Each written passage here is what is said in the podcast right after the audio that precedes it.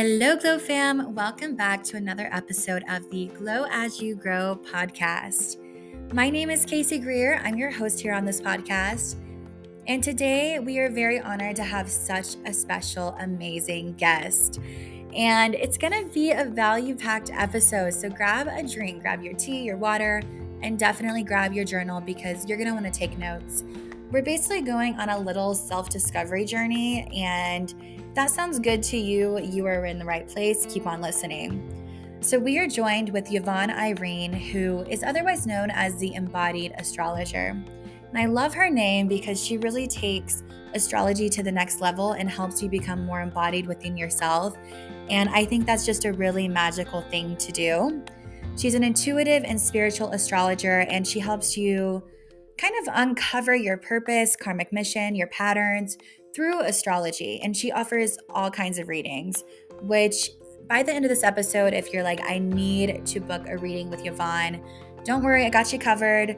That's all going to be in the show notes, and we're going to be talking about her different offering of readings at the end of the episode. So stay tuned for that.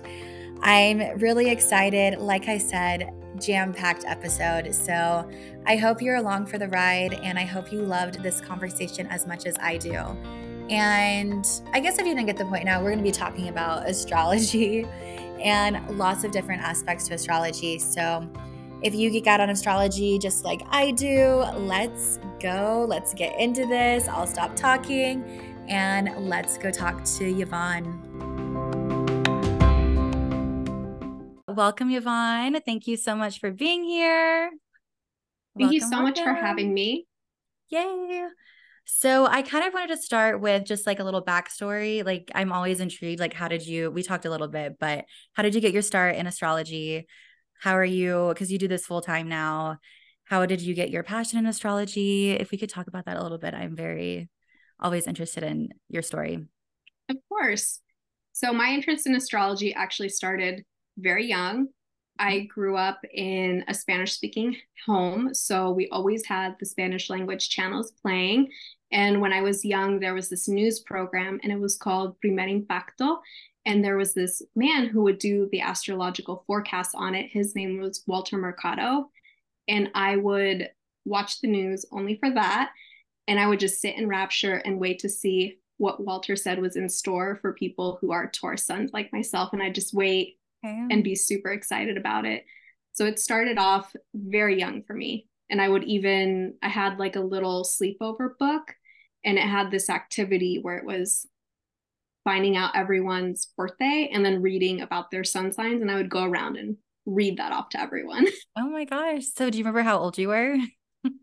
um, I think at that time, I think I was in third grade. So I think oh like eight gosh. years old. Yeah, I guess that's pretty young too. So you always kind of knew that like your purpose was related to astrology. Like you knew like this is somewhere you wanted to go. Yeah, it was always a really big interest that I had, but I didn't really publicly share it as much mm. just because other people weren't as interested. And then I also grew up in a, a family that was very Catholic. So some folks in my family kind of looked down on it as witchcraft. Yeah. And I was feeling like, okay, it's probably just easier to keep that from them. Yeah. So when did you start doing it full time? So I started doing it full time this year, actually. Okay. Oh, congrats. Yeah. I, I had yeah, I'd been wanting to do an astrology business. I got really deeply more interested in 2021 and I started to learn with teachers and really dive in deeper and do a lot of free practice readings with friends. And then when I finally felt like, okay, I have like the confidence to get out there and read for folks, then I decided to make it full time. Oh my gosh, I love that. I love when people just like go head first and like follow their dreams. And that's pretty much what you did. So, congrats. Thank you. And then the embodied astrologer, why did you choose that name? Or was it just a random? So I picked that name because for me, um, I feel like astrology can be such a such a mental thing because there's so much information to remember because it has so many moving parts. with the signs, with the planets, transits, the houses. There's just so much. And it's such a mental kind of thing. And what I noticed was I was just always up in my head thinking all of the time. And I would get all these messages and learn all these great things about the astrological transits, but I wasn't able to embody them and get down into my own body because I was so stuck in the head. Mm-hmm. So that's why I picked the embodied astrologer because I think it's so important for us to be able to integrate that magic and wisdom that comes from astrology by being grounded in our bodies and being able to take those lessons and bring them from just being something in our head to in our reality. I love that. That's kind of where I'm at in life right now, too, because I've always been in my head. And uh, just a side note, I did give Yvonne my birth chart. So I don't know if that has anything to do with my birth chart, but I've always lived in my head. And this year is like the first year that I'm doing embodiment practices. Just kind I'm still like thinking and I'm still in my head, but like more so in my body. I am never done that before. And this is the first year. So I love that. It's amazing. Yes. And, and I did see like, something about that in your oh, chart. You did? What was it? Yeah. um I feel like this might come up when we go into a little okay. bit more of the beginner stuff. Um, but it has to do with the moon sign that you have.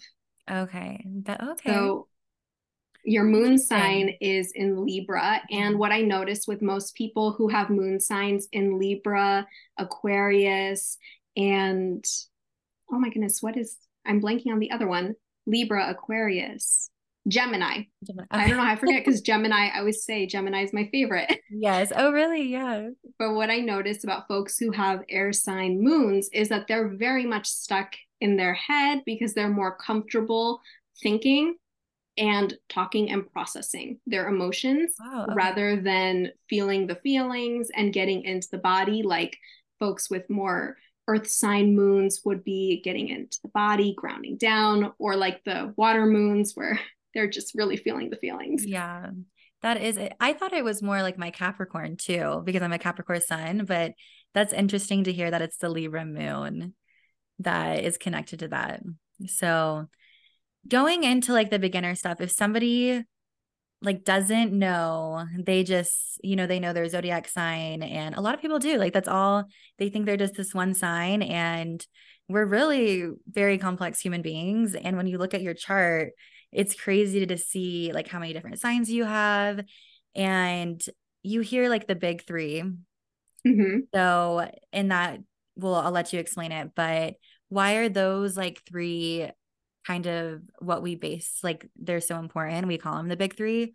Why is it like those three signs?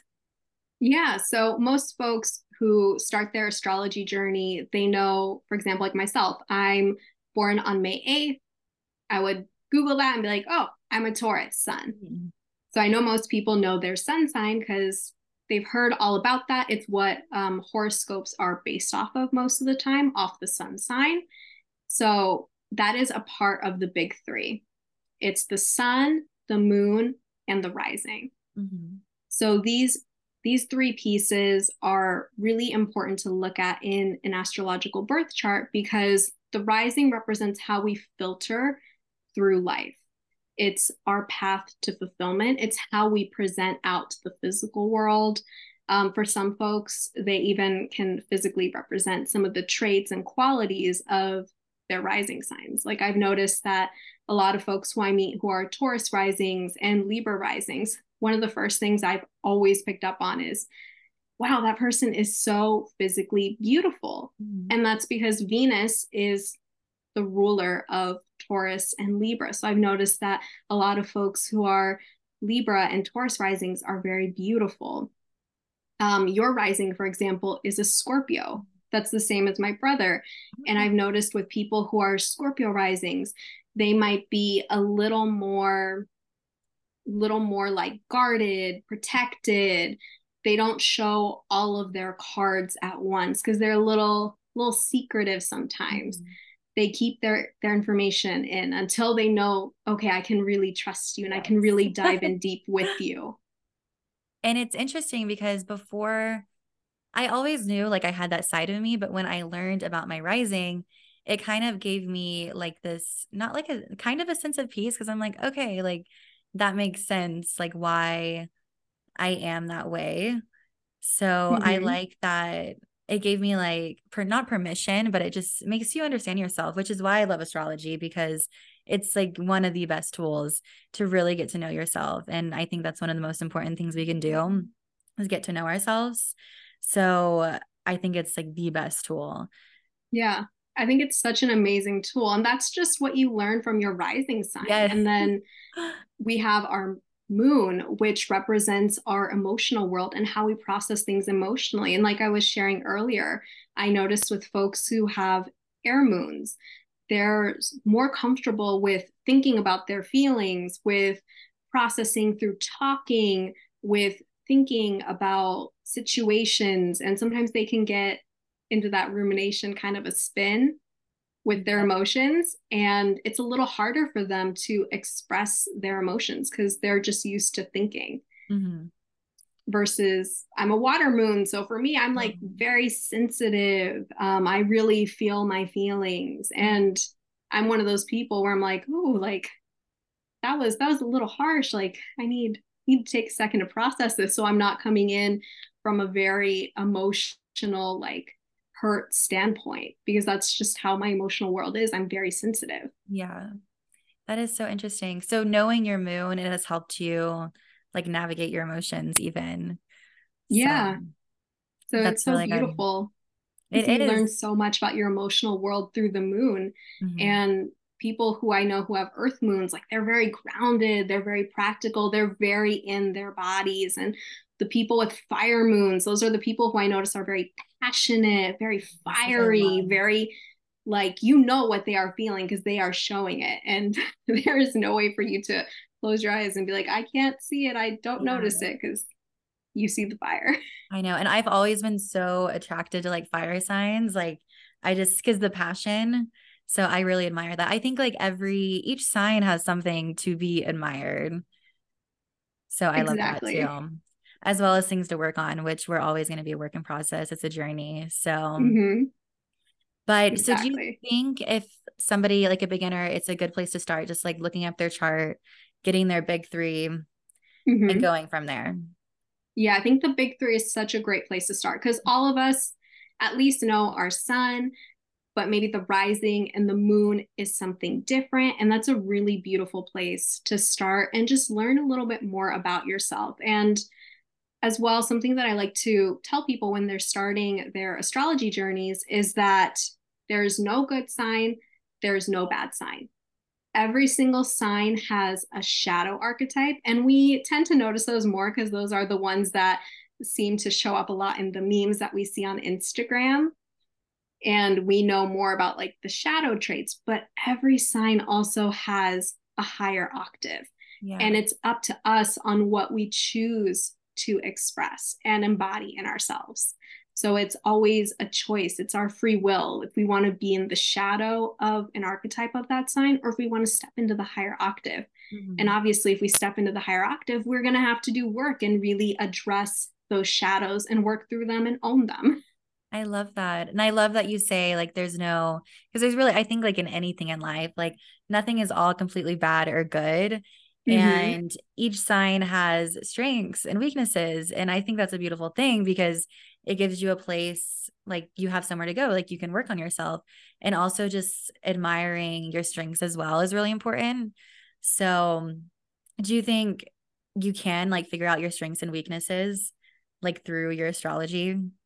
I definitely think so because like I said, you know, every sign has its shadows and its weaknesses and it's about really diving in and owning up to like oh yeah that is a shadow that i have. Like for example i'm a taurus sun and one of the shadows for taurus can be being lazy being stubborn resisting change and i do see that in myself sometimes. Like i used to be a school counselor before and it took me three years in that role before i finally left even though I knew at the end of my first year that I didn't want to continue. It was that stubbornness mm-hmm. and that feeling of I don't want to see change happen. I just want to stay where I'm comfortable and complacent. but I was so unhappy. And for me, you know, our sun is where we shine. So I knew that in order to get into those really strength like qualities of being a Taurus, being embodied, being in my senses, really experiencing and enjoying the material world, I needed to step into that and I had to let that old career yes, leave. Yeah, that is so beautiful. And like just the self awareness that you can really gain through astrology, even like it kind of gives you, I think self awareness is really, really, really important. So the fact that you can gain that through astrology, I think is really beautiful. So is that um and the fact that you're living out your purpose right now, I think is so beautiful. Like you were aware, like I need to go in a different direction, even though it took you some time, like that doesn't really matter. Like you're here now. And I think that is so beautiful. Yeah. And that was a big lesson that I had during my own Saturn return, which I know oh, we'll yeah. be chatting about a little bit later. Yes, I love that. So before Saturn returns, I do want to talk about purpose. Mm-hmm. Just I love talking about purpose and how can we kind of find our purpose through astrology. And I know you do readings kind of related to this too. So how can we use astrology to find our purpose in a sense? That's kind of a big question. that that is a big question. I believe that a big part of um, why I do spiritual astrology is because I see the entire birth chart as karmic, okay. and it's a big part of our purpose. So there are points that we can look at for purpose, and one of the big ones is we can look at the nodes. So there's a north node and a south node, and unfortunately, I've noticed that the South Node gets a big bad rap. That was one of the myths that I had. And I was going to ask you about North Node and South Node. that's, that's amazing. So, um, the South Node gets kind of a bad rap because we see it as something that we need to let go of. And when I have done readings with folks, I've had people who've asked me, does that mean I have to let go of everything with that sign and just like step away from it and i tell them no obviously no like with the house and the sign that we have our south node in with the sign like i shared before there are strengths and there are weaknesses and the south node actually is beautiful because it shows gifts things that we are good at and it's usually things that are related towards the strength of that sign Mm-hmm. And we take those gifts and we use them to step into our North Node, our purpose. And the North Node can feel really uncomfortable for us to step into because it's something brand new that we're not used to. The South Node feels like that comfy, warm sweater that you put on when it's drizzling out and it's raining and you just want to feel warm and cozy versus the North Node might feel like, ooh, that's that's not that warm comfortable sweater that's i have that's been broken in. It doesn't feel as comfortable. It's kind of itchy. It doesn't feel doesn't feel like me but we're stepping into that so your south node i have heard that your south node can be like past related to past lives too is that true or so the way i look at past lives in a birth chart is it could be related towards past lives that we might have experienced or even who we were in the past ourselves. Okay. Okay. So just your own past in your life. So mm-hmm. my south node is in Aries and I I like I was saying I love the fire signs. Like I love Aries. Like I admire them because of that passion. And I've always been super passionate, like growing up. And I was really fiery too. And people have told me that I had, I was like a warrior in a past life and I was very like headstrong when I was young. And then my North Node is in Libra, mm-hmm. which is mm-hmm. interesting because it's my moon as well. My mom is a Libra. Like I have a lot of Libra around me. And in my, I take Libras as like more peaceful, like balance, which is kind of like the directions where I'm headed, which was uncomfortable because it's easier to just stay with what you know. And exactly. change. As human beings we don't really like change but sometimes we need it most of the time. So i think it's interesting that i am heading toward that direction. And learning about south nodes and north nodes i found it randomly this is before i even knew much about astrology and mm-hmm. i like dove deep into it i was like this is so interesting because it is related to purpose and it made me feel like it gave me like a track of like where I need to go, which I loved. So um, that's why I was going to ask you about it because I'm like very intrigued with north nodes and south nodes for that reason. It's such a great way to look and see where we're asking to be you know shown the direction of this is where i need to move towards. And it's like what you said it's so comfortable and easy to stay in our south node. And i know for people who have a south node in aries for them it's very easy to be independent to be on their own to have that kind of oh it's okay like i can do this on my own i don't need any help but when we're having a North Node in Libra, we're being asked to have healthy relationships, partnerships with others, while still being able to remain sovereign in ourselves. Because one of the shadows that is associated with Libra is people pleasing, and another one is codependency. So it's taking those positive strengths that are associated with Libra, knowing how to be in partnership with folks, knowing how to compromise, how to make partnerships work and be a functioning member of that while still remaining who you are. And that's what the yeah. South Node is asking, you know, to say, all right, I can still take all of these strengths. I know how to be independent. I know how to do things on my own if I need to. And that's lovely but I'm also going to open myself up to being a part of a group or being a part of a partnership and know that I can still be my full self and it's okay. I, I don't have to so sacrifice aligned. myself. like that is so aligned. That's so funny. So someone once told me that South Node was like what you need to leave behind and North Node is what you go to. But I like how you're saying you don't have to leave it completely behind and there's good things about it and you can take that into you in your next journey. Like take the good and incorporate that into like your next area in life that you're going towards. Exactly. I see the south node as a gift. It is a gift yeah. I like i've never heard of it that way which i think is a huge myth too. I've always heard it's like yeah you that's where you need to it's like a compass like go away from that and go towards your north node which is your purpose. That's what I exactly. Because if I did that, my south node is in Cancer mm-hmm. and my north node is in Capricorn.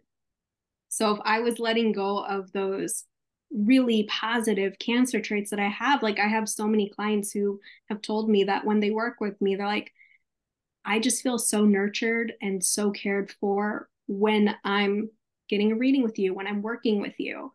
And that's one of the gifts that I take with me from having a South Node in Cancer and bringing that into myself, stepping into that CEO kind of role yeah. that's associated with being a Capricorn, especially because for me, it's in my second house. It's the house of, you know, self worth, it's the house of money. So I'm being asked to take those Capricorn gifts and make money with it and I bring in that piece with the Cancer South Node of being nurturing, being caring, wanting to serve and help others. Yes. And I do get that cancer like essence from you a little bit. And you're very calming. And yeah, if you were just to like be like, okay, that's not me anymore, that wouldn't be as beneficial to you in the long run, too. So I love that. So I wanted to talk about before we get into Saturn returns, um, you do a lunar forecast on your Instagram, which I love. It's like very in depth. But how can we use our birth chart with the moon phases? Because I love the moon. So Me too. To talk about this a little. That's why that I love to Instagram, do the lunar forecast. And it's so in depth. And I was like, oh my gosh, like you break it down with the dates, like really, really in depth. So I think that's really oh, cool. thank you. Yeah. I love the moon as well. So I love getting to do that. And I had shared how um, recently we had a full moon in Aries and it was really intense, by the way. Yes. For me. I felt it as well too. I was so wired that day. I don't drink energy drinks, but I felt like I had chugged like five Red Bulls because I was so wired and I mm. couldn't sleep. I couldn't rest. And when I looked at the moon, I was like, okay, like I'm going to be feeling some relief. Um, on September 30th, I was like, okay, there's going to be some relief because the moon is going to transition from fiery Aries into Taurus. Yeah. So it's going to be more grounded. It's going to be okay to do more nurturing things. I'm going to feel more calm. And I had shared on Instagram, you know, how many of you guys were feeling feeling it during the full moon and a lot of people were like i was feeling it yeah. and then the next day i had other people who were like i was feeling it that day but like now i mm-hmm. feel more calm and grounded and i was like i have to share with people that because the moon is in taurus yes that's so interesting and just to be aware and like look so we should look and see what sign the moon is in because obviously we have a full moon and a new moon mm-hmm. once at least once a month. So like look to see what sign that moon is yeah. in and like go from there. Yeah, because so. the moon shifts signs every two and a half days. Mm-hmm. So we have a different kind of cycle. And it's really fun, at least for me, I really enjoy looking and seeing where the moon is at because it helps me kind of navigate, like, oh, okay, that makes sense. That's why I was feeling really fired up that day and most of the times when I find that, it's because I'm in a fire moon. Um, before the full moon in Aries, I was just feeling really tired, really emotionally drained, and the moon was in Pisces. That's in my natal moon. Yeah. So I like to check in when you know your moon sign. It's a beautiful point to see when it comes back and just like check in. And I use that as like a check in point with myself and how I'm doing emotionally. Okay. Yeah, I love that. I love that we can use the moon. I that's something that I want to I do like a little routine like full moon um, routine with myself and a new moon, but I want to get more incorporate the moon more into my life because I think it's really powerful. So, and we can like flow with the moon instead of kind of mm-hmm. work against it. So, I like that a lot. Same here. And I feel like as women too, because we we flow with the moon. It's such a beautiful way to be like in tune with that and know where the moon is and kind of even if we don't know like what a certain sign is, you know, knowing just like, oh, this is an earth moon, like this is a great time for me to get grounded, to get practical. This is a water moon. This is a beautiful time for me to really get in touch with my emotions and drop into my heart when we have air moons, it's a great time for us to do things that involve communication, writing, things that are mentally stimulating. Like if you have like a um, speaking engagement, it's a beautiful time to do that during a air moon because we're just really being supported by that energy. And when we need that fire, that extra pep in our step, it's a great time to utilize that with the fire moons. Yes, and I feel like that does put you in a place of embodiment too when you're not fighting against just like what's naturally going on in the world, the universe, it just you flow with it. It gets it puts you, I feel like it automatically puts you in like the embodiment state, which is really beautiful too. I definitely agree. And I I just love that. Like I love how there are ways to take the astrology that we just all know in our heads and finding ways to embody it. And that's why I like to share those calendars because I think it's a beautiful way for people to know where the moon is at and get a little more guidance around why they're they might have been feeling really tired or drained that day or really fired up and to know like oh okay this is like my permission slip because sometimes yes. I feel like we live in a world where we don't trust our own bodies and our own guidance and we need that little permission slip so we can build up more trust in ourselves. Yes, I love that. I really, yeah, I really love the moon. I love what it gives us. I feel like it's one of the most magical things. So yeah, I I need to go through because you just posted one today.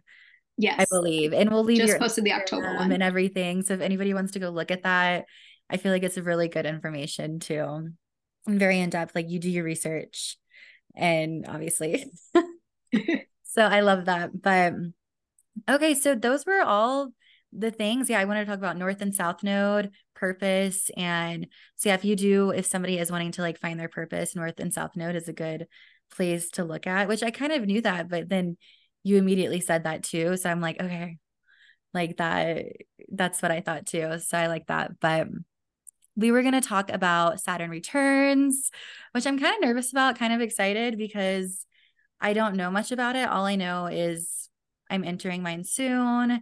And I feel like there is a bad stigma around it as well And I know it's supposed to be like challenging, which I'm all up for a challenge whenever. So I'm open to that. But what is the Saturn return? So in our birth charts, when we're all born, we have a beautiful birth chart that's created, and we have every single sign, we have all the planets in our birth charts. So we have a planet called Saturn, and Saturn is all about karma. It's kind of like that grandfather energy, that strict grandfather who wants you to learn your lesson, wants to teach you, gives you that tough love. And we all have Saturn somewhere in our birth charts. And a Saturn return happens when Saturn returns back to that exact spot in our birth charts that it was when we were born.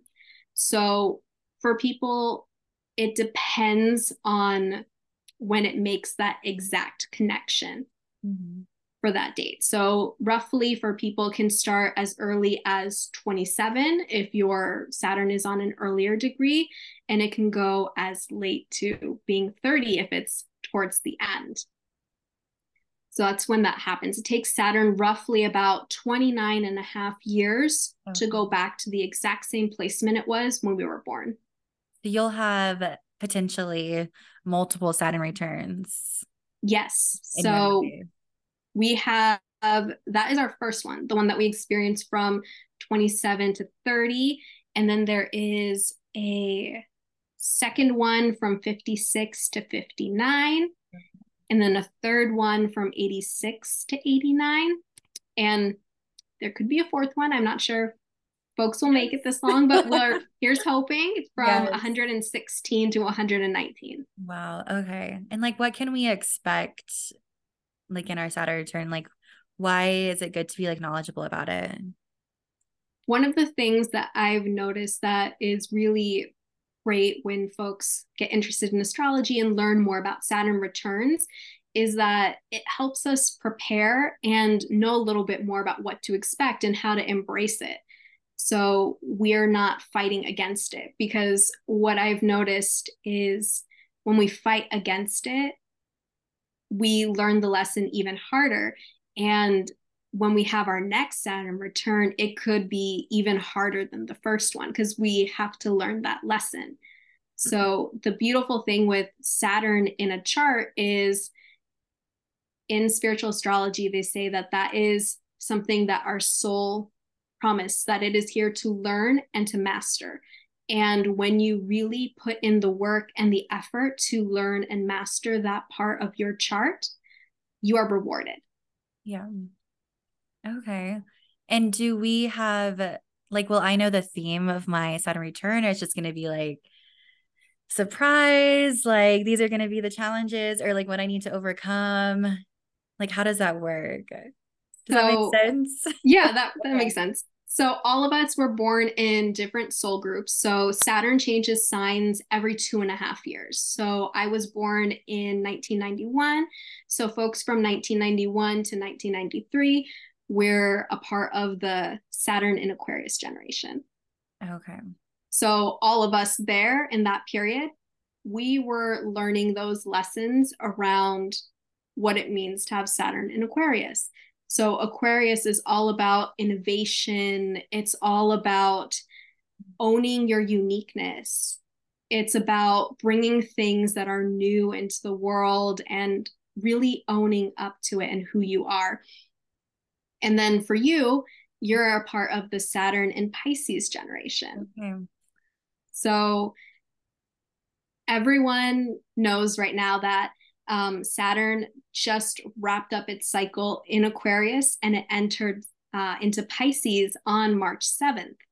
Okay. So everyone who has a Saturn in Pisces has probably been feeling it to some degree since March 7th of 2023 and it's going to remain there until May 24th of 2025.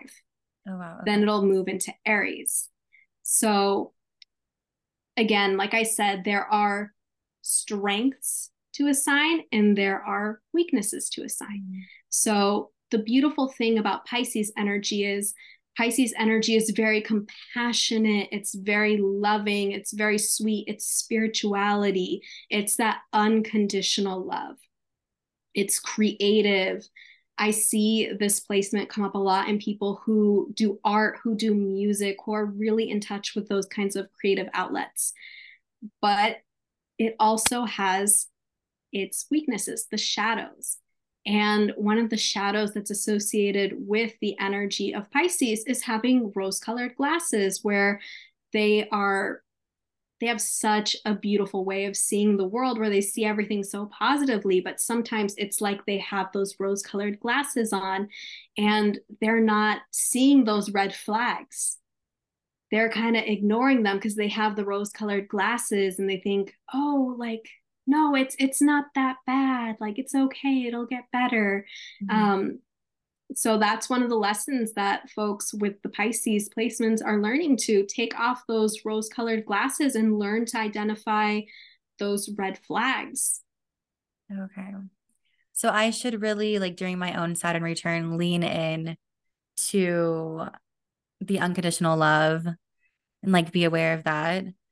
So and then why um why is it that it is like so challenging? I'm doing that in air quotes because I don't think it's necessarily like a bad thing that it's challenging, but that's just what people kind of have the stigma around it or that it's going to be like really really hard and like you're going to be going through a tough time, like all of this stuff. So, Saturn is the planet of discipline and mm-hmm. hard work. So, we're really being asked to show more discipline and hard work. And another shadow that's associated with Pisces is also boundaries because Pisces can feel kind of like it's floating. So sometimes it doesn't have a lot of structure, doesn't have a lot of boundaries. And when Saturn comes into Pisces, it's saying, hey, I need you to look at this. I need you to get some structure involved. I need you to set some boundaries and learn how to set limits. And for Pisces, that's a little a little more hard to do because they want to you know, be flowing. They want to be free. They want to show That's that beautiful. unconditional love. It's such a beautiful energy. And for them, it kind of feels like, oh, that's almost being really mean. Yeah. But again, it comes down to that piece where if you you can't give from an empty cup and i always tell all my clients who struggle with this you know i tell them always give when your cup is overflowing and people can put their cup up next to yours and take from that overflow. Yeah. That's when we should be giving. in life. Yeah, I think that is really important. And the boundaries, that's very interesting because I have struggled with boundaries. I think I do have like a lot of like tough love, but I think more so like with relationships, I struggle with boundaries, not in like work, anything like that. I'm very like pretty good at that. But when it comes to relationships, so I don't know. I have like an inkling that my Saturn return will have something to do with relationships and like setting boundaries and being maybe like being practical. Like I don't know why I'm thinking this. I just like have kind of like an intuitive intuitive feeling about it. Like maybe like being more practical and relationships I see with rose colored glasses. I will yeah. say that. You are so spot on.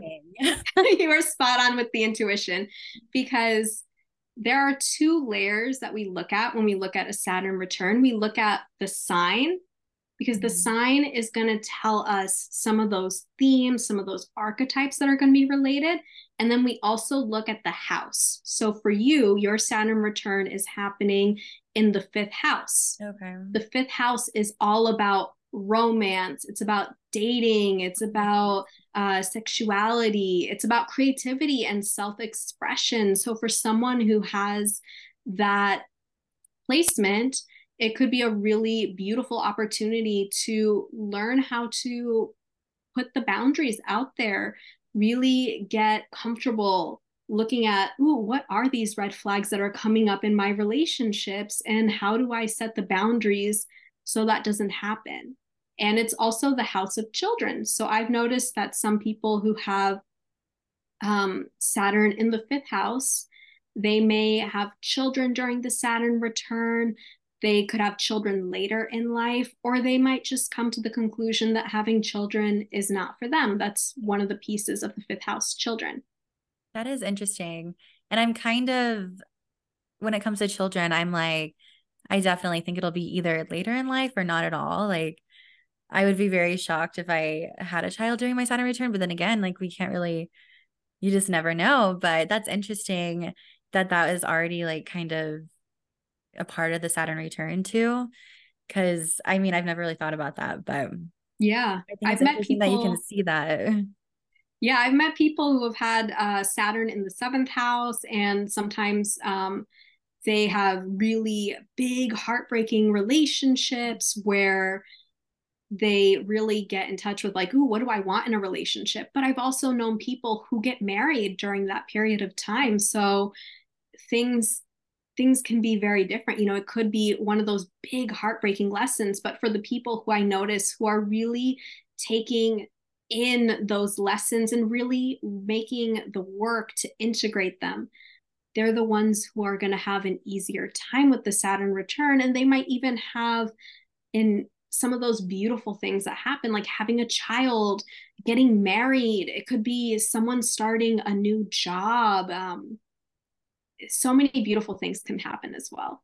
Okay. It's not just all doom and gloom. Yeah, which I am. I am open to like this is something regarding relationships. I thought I had learned these lessons.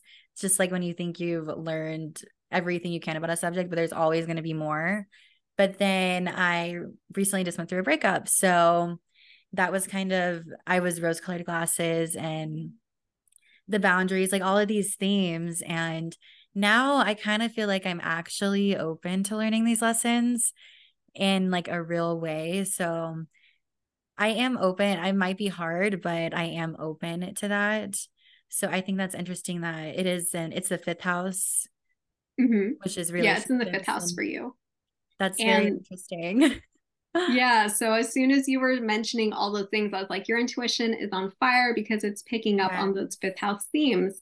And one of the things as well is Pisces is a mutable energy. So it's able to to change, be flexible, take new directions. And the thing with Saturn coming in there, it's really helpful for Pisces energy because Pisces energy can sometimes be so flexible, going all over the place, and it gives it structure. So for folks with Pisces, this could even be a really beautiful opportunity to just have more more structure, get in more discipline, get more grounding in because that's the thing with like the earth signs as well and it brings in that grounded energy as well.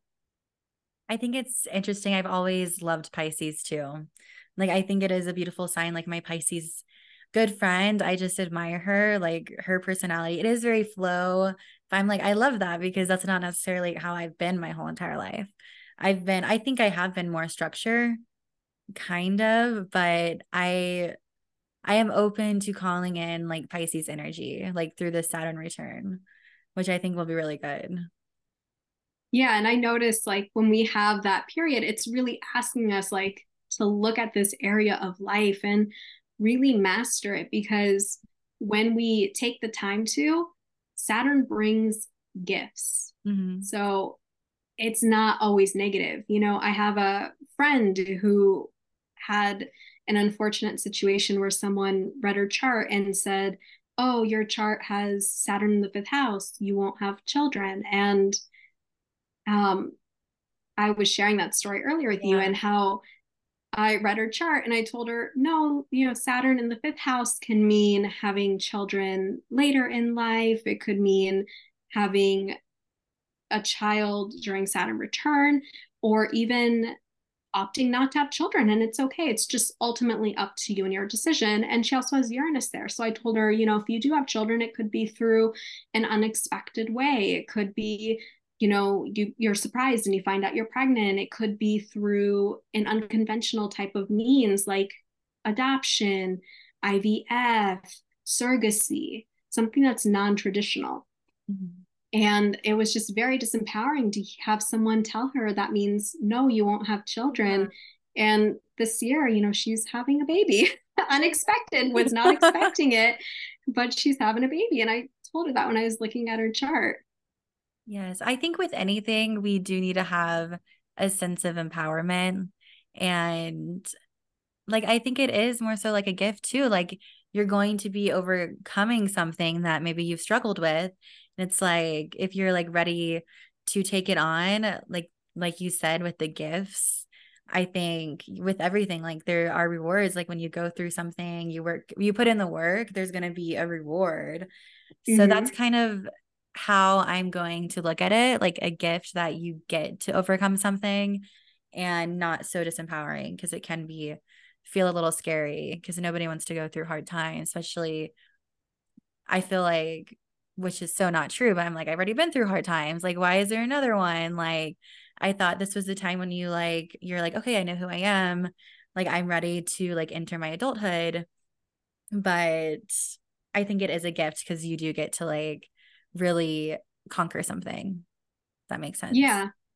Exactly. And it's just you getting that chance to learn and to grow and to get something positive from it because it really does bring that gift. And it's what your soul promised that it was going to come in and master. And the beautiful thing about Saturn is when we do put in the work and we are being conscious of it, because we have that knowledge around what it means to have Saturn in the specific sign that we have it and in the specific house, we can really work towards it. And it really helps soften that energy because when we're making the work and the progress towards it, Saturn becomes more soft and easier on us once we enter in our, our 30s. Okay. And that's like at least like in our mid. Yeah. okay. So yeah, and I have heard with Saturn returns, like you might go through like a breakup, like all these things. I'm like, nobody like that doesn't sound very fun. So it's good to hear like a more positive outlook on it, more empowering outlook. So I really like that too, which is really yeah. Good. I think that's one of the unfortunate things where we just hear so many so many negative things about that or even something like Mercury retrograde too. You know, everyone's like, "Oh, Mercury retrograde, like my life is going to be over during that 3-week period." And I always tell people I'm like when we have a retrograde, it's such a beautiful time for us to workshop yeah. that theme of that planet.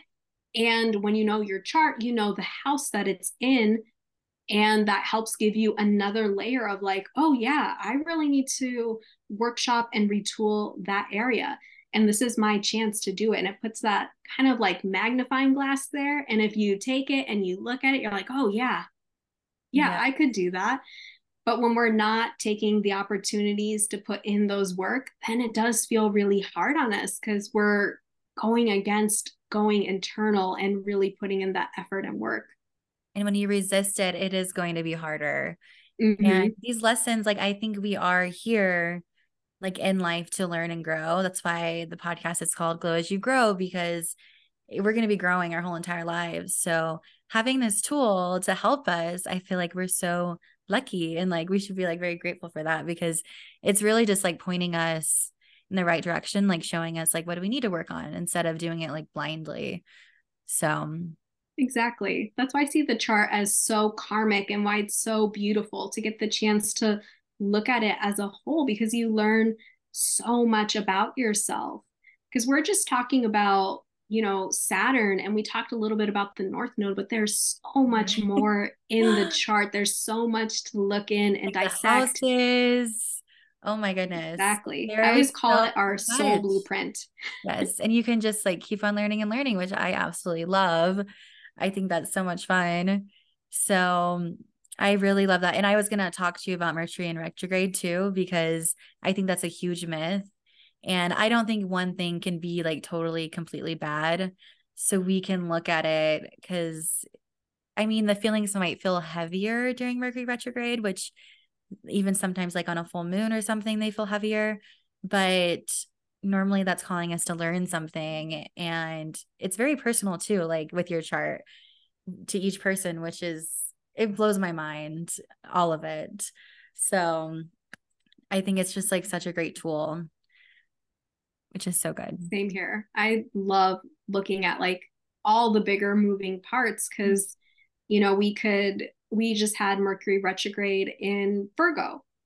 And for me, you know, Virgo is in my 10th house. So it really gave me the chance to sit down and reflect on how I want to show up in my work, mm-hmm. how I want to serve my audience, the people that I'm working with, and really get the chance to figure out like how I want to use my voice. And that's how the idea of running new moon circles came to me and how that was something that I wanted to do to help serve my community. It was something that I was really scared to do and thought, "Oh no, I can't do that. That's that's really intimidating. That's really scary to put that out there." But it was something that came through during that period and once I told people about it recently, they've been really excited and they're like, "I can't wait for the first new moon circle." So, you know, that came through from the last Mercury retrograde. Yeah. Oh my goodness. So this is something you're recently starting? Yeah, it's okay. something that I recently want to start offering and they're going to be free new moon circles. Mm-hmm. And I love the new moon because it's such a beautiful time to plant seeds and set intention, bring manifestations forward. So I want to take the opportunity to talk about the astrology, what's going on outside of we have a new moon in this sign because there's so much that's also going on on top of that. And I think it's so beautiful to share that information with folks. And I want to hold the space so we can all set intentions, goals, and have accountability and see what blocks are coming up for us. Because I know for myself, one of the big blocks that was coming out for me with having these new moon circles was oh my gosh, I am getting nervous about sharing my voice and putting myself out there. But that's something that I need to do because my Saturn is in Aquarius in the third house. I'm here to share and communicate a message to the collective. I'm here to share my knowledge, my wisdom with folks. And I can't be doing that if I'm scared at my house. Um, you have to put yourself out there and you just I have to put myself sometimes my theme lately with life too is like feel the fear, do it anyways, which was my last podcast episode. And limiting beliefs around that. It's like you have to put yourself out there. Which exactly. whatever that looks like for you, it's different for you and it's different for me. But I it's just so important to follow too, like what your intuition is telling you to do these circles and you know that in the long run like this is going to be the right thing. It might feel scary but you sometimes have to feel that fear and continue to do it. Same with the saturn return. It might be a little mm-hmm. scary but maybe that's not a bad thing completely. So yeah it's like our north node you know we're stepping into something that's for our greater purpose but it doesn't feel comfortable because we're being asked to step out of our comfort zone. Yes. But we don't grow or gain anything from just staying in our comfort zone. No, the magic truly does. Sounds cliche because you hear this, but the magic happens outside your comfort zone. Like there's exactly. that's just how it is. And I believe that like wholeheartedly. That's why I personally want to help people get out of their comfort zones. Like I think that's part of my purpose. So that's huge to me. And I think it's really amazing that you're doing that in the circles. And I can't wait to see that. I'm like, I'm totally interested in joining too. yes, they're gonna be they're gonna be free circles. And like I said, we're gonna share, I'm gonna share the astrology about what's going on. We're going to take the time to set goals and intentions, and we're going to look at the blockages. And I love EFT tapping. So we're going to do EFT oh, tapping nice. as well to like help clear those blocks that are showing up so our manifestations can just soar on through. Yes, I love that. So I think it's a good time to talk about because you have different reading offerings. So somebody wanted to get a reading with you and going into EFT tapping, which is one of my favorite modalities ever. And you combine astrology and EFT. So I yes. think that is so I don't haven't seen anybody do that personally. I haven't seen anybody. So I think that's really unique and cool. And like, how does that look? I'm curious, like in one of so, your. Yeah. So when people book a reading, I have a little questionnaire that I ask them to fill out because I like to know what the intention is for the reading, what areas want to be looked at and examined. And for the EFT one, I've noticed that draws in people who want to look at money in particular. And it's a lot of people who I've noticed have money blocks. So we look at money in the birth chart and then we tap through that as well. I've also noticed that's something that pulls people in with love who are experiencing love blocks and want to learn more about their love blueprint, more about how to be in relationship, how to have that self-love with themselves. And we also do some tapping around that as well. And I notice this just like as a across the board theme, a lot of people want to talk about career mm-hmm. and purpose. So we also do that. And I always like to let people know too, you know, sometimes our career isn't in our purpose. And that's okay. Like our purpose can be something different, and we can have a career that's something different.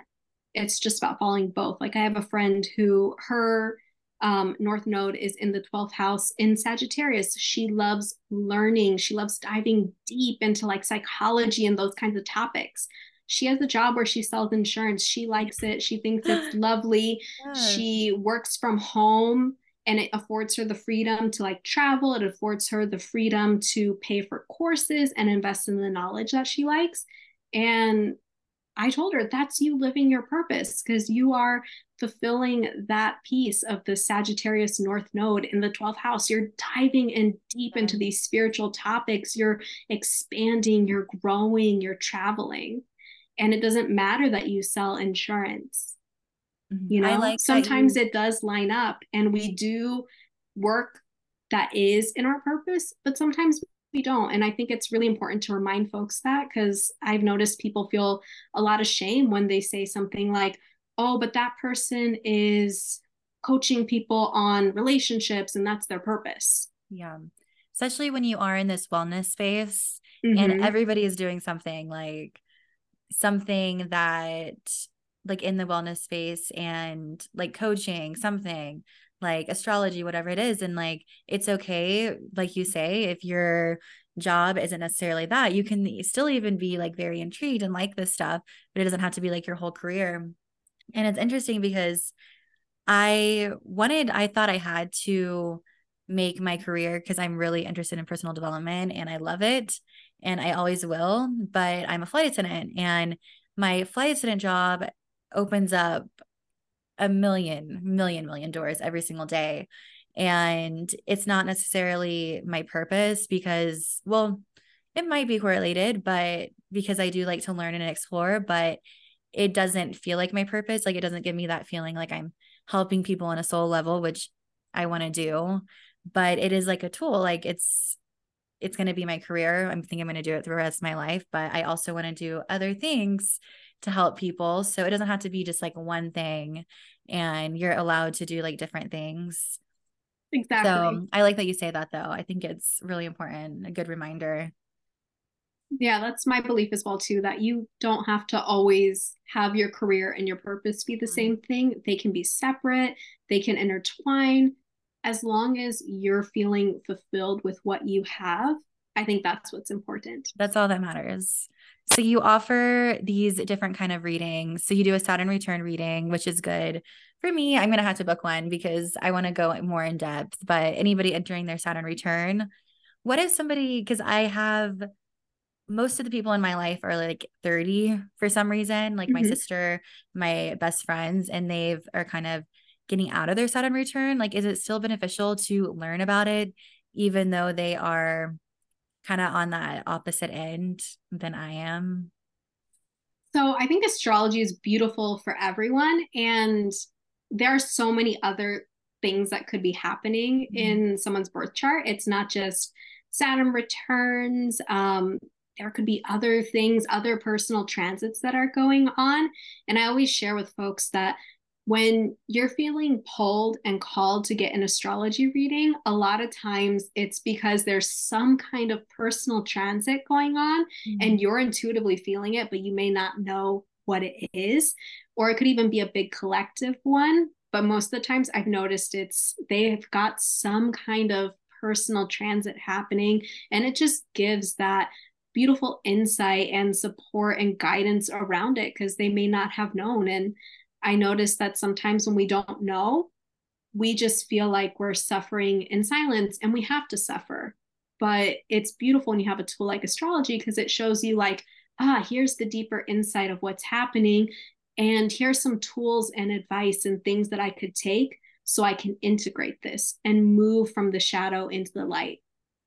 I love that. So you do more you have I wrote it down somewhere, but you have just like a general reading too that you can book. So going yes. into that, you don't really need to know like this is my problem, like this is what I need to work mm-hmm. on. It can just be yeah, general. So I offer an intuitive astrology reading and I call it an intuitive astrology reading because sometimes I get messages and my intuition picks up on things during readings that I share. And I also will tap in to my own knowledge and I'll be curious about certain things and I'll pull up other stuff. And that's one of like the fun parts that I really enjoy is sharing these deeper insights with folks and getting the chance to share and teach. So if it's someone who's super brand new, we might start off really basic with looking at the primal triad, the sun, the moon, the rising. We'll look at what the planets are doing in that chart, how they're interacting.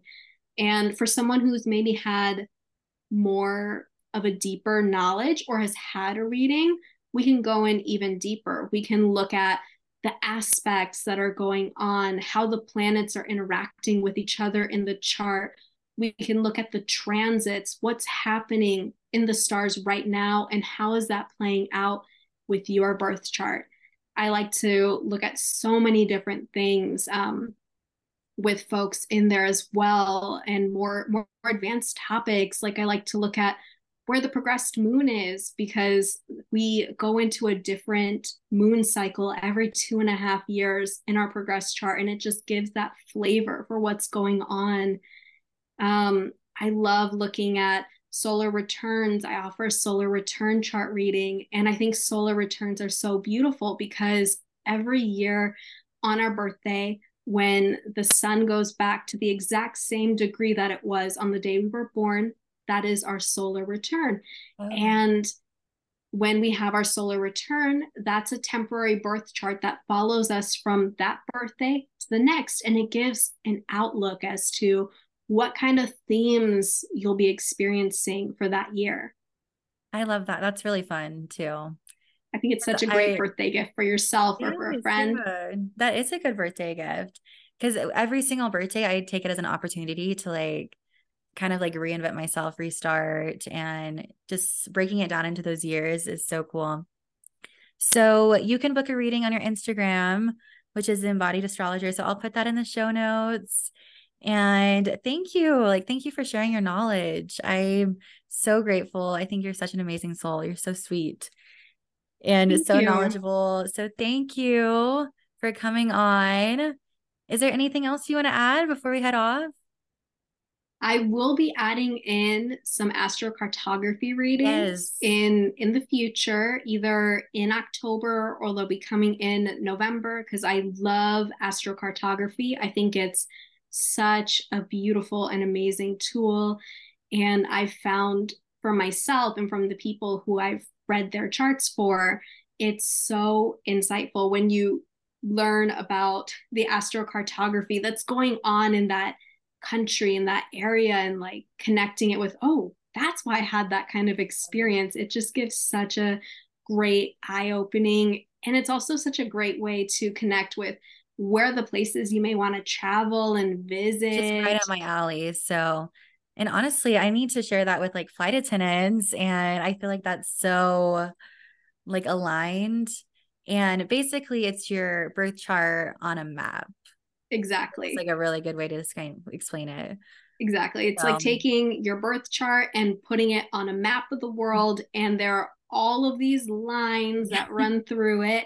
And it's just such an amazing opportunity to see and learn more about those lines and how to activate them. Because one of the beautiful things with astrocartography is you don't have to physically be there to activate that line. You can activate it remotely or you can mm-hmm. visit it. You know, yeah. it's up to you ultimately, but it gives such amazing tools. And we talked a little bit about a great way for beginners to learn a little bit more. Um, I have a astrology cheat sheet okay. that I created, and it's a wonderful tool for beginners where you can pull up your birth chart and I share what are the signs, archetypes that are associated with the signs, with the planets, and I also break down the houses. So it's a great way for beginners to pull up their chart and start to learn ah these are the signs these are the planets this is what they mean and this is what that house means. Oh my goodness that's amazing. I'm gonna have to do that. I know a little bit about astrology but i'm kind of i've been recently learning more and more and there's just so much to it. It's so complex which i love but really breaking it down in a way that you can understand i think is really helpful too because it's so much. So thank you. I'm gonna have to download that cheat sheet. Yes. So that's a great way for folks to start. And I also have my email list. It's called Lunar Love Letters, and I send it out every new moon and full moon. And I give deeper guidance and insight than I do on my Instagram with each new moon and full moon. I share about the risings I share about the themes that will be interacting with all the risings. I have questions in there. I dive in even deeper since Instagram limits me on how mm, much I yes. can write. so it's a great way to keep in touch with me. And that's also where I'm going to be sending out the links so folks can come and join the new moon circles and they'll be receiving replays. So if you can't make it, I'm going to record it and there will be a replay. Amazing so many different like places where you can go. I love it. So thank you so much. I'm so happy that you came on. And thank you. Yeah, thank you so much for having me. I had a great time. Me too. I loved it. I loved it. And I hope I know because I know the viewer, the listeners are going to love it as well. It's, I'm already like going in my head. I'm like, there's so much for me to be thinking about. I need to like journal after this. but thank you. Thank you so much for listening to the Glow as You Grow podcast. If you like this episode, please show your support by leaving a review on Spotify or Apple Podcasts. And make sure to share it with a friend. You can also subscribe to our podcast YouTube channel at Glow as You Grow Pod. And lastly, make sure to follow me over on Instagram at Glow as You Grow Pod for more content on personal growth. Until next time, I'm sending you so much love and remember, keep glowing and growing.